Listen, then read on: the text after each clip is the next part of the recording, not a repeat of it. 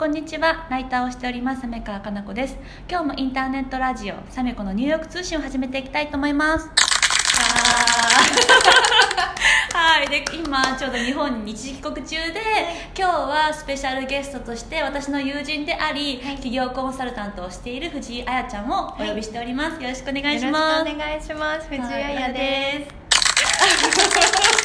効果音が入れられるっていうことでね。ねてあの今日はその、あのまあ私たちもともと友達なので、うん。今日はあやって呼ばせていただくんですけども、あやがどんなお仕事をしてるかっていうことについてね、伺っていきたいんですが、はい。まあ、その前にちょっと私たちの出会いというかね、そうちょっとだけ話したいなと思っていて、はい。実はね私あやがうん。大学でできた初めての友達で、あやはね全然覚えてないんですけど、なっていつもねそうそうそんな気もするみたいな。ね、で私はそのなんか入大学の初日に、うんうんうんまあ、誰も友達がいなくて茨城で上京してきて、うんちょっと緊張してて、で新入生が並んでる列があってね、うんそこで並んでたの、うんそしたらあやが、うん。あの高校時代の友達のめぐちゃんと2人で並んでて、いきなり後ろ振り返って「何学部ですか?」って聞かれて。えーすごいねえフランス文学科ですって言ったら「同じ!」みたいな「私も普通!」みたいな。だってさいろんな学部の人が並んでたってことですそうそうそう。だから隣にね経済学部のめぐちゃんがいたわけだから、うんうんうん。うん法学部の。ね法学部言われてうんうん。そうだからすごいね。そこでさ同じ文学部の中でもねいろんな学科があってそう。その中のフランス文学科ってそんな人数多くないじゃない？ねそうそう。それで話しかけられて「すごいね。え友達になろう」とか言ってて、うんで隣でめぐちゃんが「ちょっとやめなさい」みたいな、なんかちょっとたしなめてて。はしゃがないみたいな。そうはしゃごごめんなさいねこの子こうでみたいな感じで。そうなんだ。そうそんなんで私は初めてやっぱ友達ができたからありがたかったの、あ嬉しい。そう。だからあの頃からすごい気さくな子だったんだなって今思えばねでもなんかねその嗅ぎ分ける力はあると思ってる。そうなんだ。この子なんかいい感じみたいな、友達になりたいみたいな。よかったよかった。そう思ってもらえてね。うん。で今こうやってお互い大学卒業した後企業に勤めて、うん。今ねうんとフリーという形で、うんうん。あの私はライターで、うん。あやは企業コンサルタントっていう形で、本当好きなことを仕事にしてねそうだね。生きてて今こうやってラジオとかも収録したり、うん。さっきはあやのねインスタライブに出演させてもらったりとかして、ね面白かったね。すごい楽しかったですけどね。うん。なんかそんな形でちょっと不思議なね、こう巡り合わせというかなっていうふうに思ったりしてます、うん。はい。ではですね、はい。あの早速あやのお仕事について伺っていきたいんですがはい。この企業コンサル、うんまあ、どんなことしてるのかなと思って。うんそうですね。今は、うん。あのスクール形式で、うん。あのまあ、主に OL さん会社員の方が多いんですけど、女性向けの、まあ、うん。そういった SNS での集客方法をお伝えしたりとか、うん。あとは結構私自身がそのずっとキャリア働き方とかに迷って、うん。このままずっと会社員やるのかなみたいなことにやっぱなんか暗黒時代みたいな、うん。ずっと悩んでた時期があったのででもこうね何もスキルがないとか自分には何もないって思ってるうちって何から始めていいかってわからないじゃないですか、うんうん。ゼロから1にするタイミングにすごい悩んだことがあったのでそこを、まああのまあ、企業コンサルっていうふうに歌ってるんですけどコーチングのスキルを使って、うん。あの0から1を生み出すところの自分がじゃあ何が好きで何が強みで何が他の人よりもこうできることで,、うん。でどんなことをこう、ね、ビジョンとして生きていきたいのかとかどういうふうな理想の生活を送っていきたいのかとかをあのコーチングでセルフコーチングの方法をお伝えして自分と向き合ってもらって。うんでどんな働き方をしていきたいのか。であの自分のどういう強みを使って、うん。で何かそうその好きなことと強みを掛け合わせてどういうサービスを出していくかっていうところも、うん。あの企業塾としてサポートをしています。だからうん。コーチングと、あの SNS の集客方法のビジネススキルを教えているっていう掛け合わせの塾を開講しています。うん。あとはあれよねあの OL さんとか、うん。まあ、2 3 0代の,、うん。まあ、あのお子さん育てるママだったりとか、うんそういった方がクライアントさんに多いんだよね、そうですね、ううん。ん、会社員やっぱり OL さんとか、うん。まあ、でも主婦の方とかもいらっしゃったりうん。しますね、うん。じゃあそういった方に向けて企業のコンサルをされているということなんですがもともとあやアってね大企業で勤めてたじゃない、その大企業を辞めてまで今の仕事を始めた、まあ、理由、うんたいなと思うんだけれども。そうですね、うん。やっぱりなんか大きな企業で営業やってて、うんそうだよね。まあ、営業って直接お客様に触れ合うことができるので、まあ、うん。直接感謝を言われたりとかすごいやりがいは感じていたんだけれども、うん。やっぱその先でこう女性活躍とかも結構ね推進とかも言われてた時期だったので、うん。なんかどうあっていきたいかっていうところがなかなかロールモデルになりえそうな人がこう近くに見つからなくて、うん。結構悩んでいて。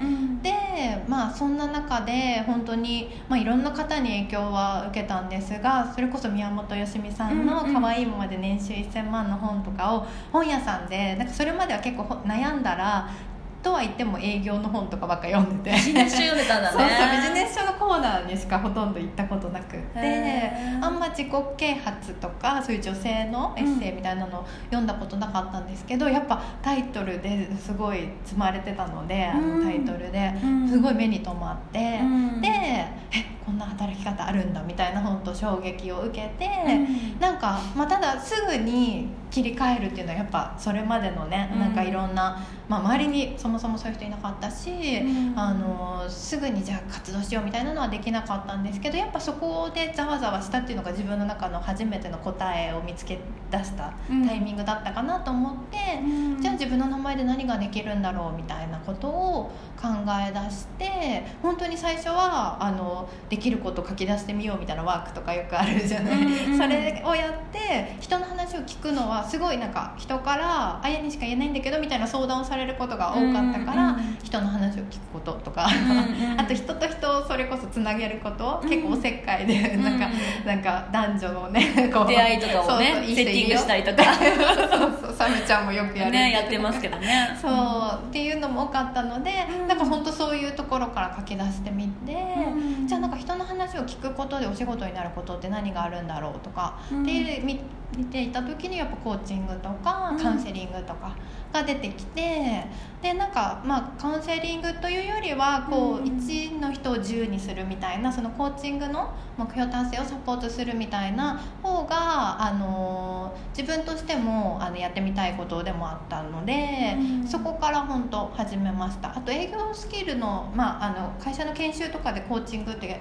マネジメント研修みたいなのの一環で多分あったんだよね。だからなんか興味はもともと持ってて、へえそっか。じゃあ最初からうん。あの営業とかしながら、うん。この副業としてやってたんだよね。あそうです。副業として。2年前まで会社員だったのでー。本当に副業として本業に影響出ない範囲でうん。始めていましたね、そうかそうか。んじゃあそういう形で副業しながらね、うん。今の仕事で少しずつこうね、形になっていって会社を辞めて今これで一本でやられてるってことだよね、うんうんうんうんはい。そうコーチングを始めてそういうお客様をモニターとかで、うん。あの募集を始めたんですけどその中でなんかうん最初コーチングなんでやっぱさんアラサー女性のお悩みってキャリアの相談かやっぱ恋愛、そうだよね。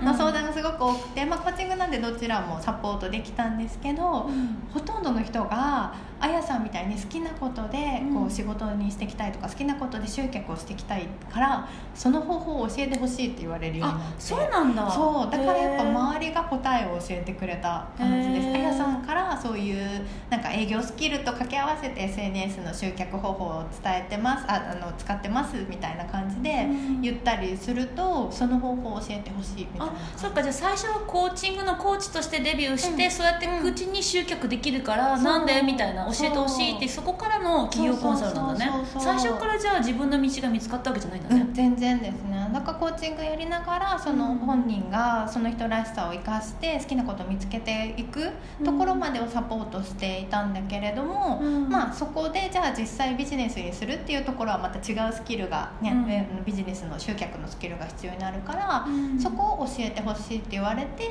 まあ、今の企業コンサルっていう形になっていった感じですね。面白い。うんではですね、はい。他にもいろいろ伺いたいことあるんですけど、はい。まあ、実際にまあ企業のコンサルをされていて、まあ、クライアントさんがねよく起業したいっていう、ね、クライアントさんが多いと思うんですけど、うんうんうんその方がよく悩みがちなことうんうんうんうん。も聞いていきたいと思うんですが、うんちょっとジングルを使って、はい。はい。1個目 ははい。1つ目あの私は結構やっぱ SNS で集客するっていうことをお伝えしてるので、うん。単純にあの、まあ、年齢層にもよるけれども私と同じぐらいのアラサー女30オーバー30代ぐらいの方とかは、うん。そもそも自分を SNS でアピールするというか、うんうん。そもそもプライベートで SNS あんま使ってない方とか顔を出してないから、うん。そこに抵抗を持つっていう方がまずは多いですね。うん。うん。自分を表現するとかにも慣れてない。そうだよね。うん、文章を書くとかもね表現の一つなので、うん。あと写真を出すとか顔写真出すとか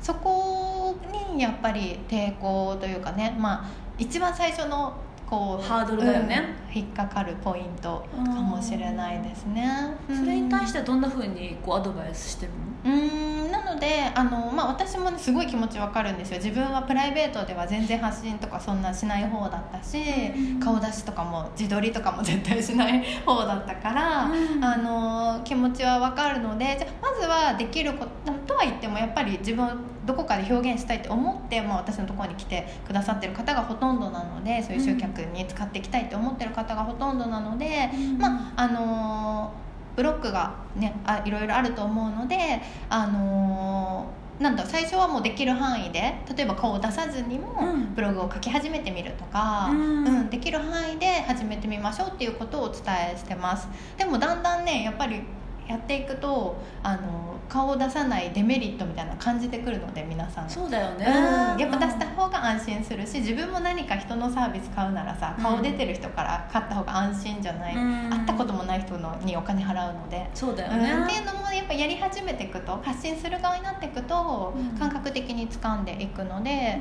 ううん。まずはできる範囲で始めていただくっていうことをお勧めしてますなるほど。はい。でですねまだまだ伺いたいこといっぱいあるんですけれども、はちょっとお時間が迫ってますので、はい。この続きのねことはあの次回の放送でねはい。伺っていか、い、きたいと思っております、はい。じゃあ引き続きよろしくお願いします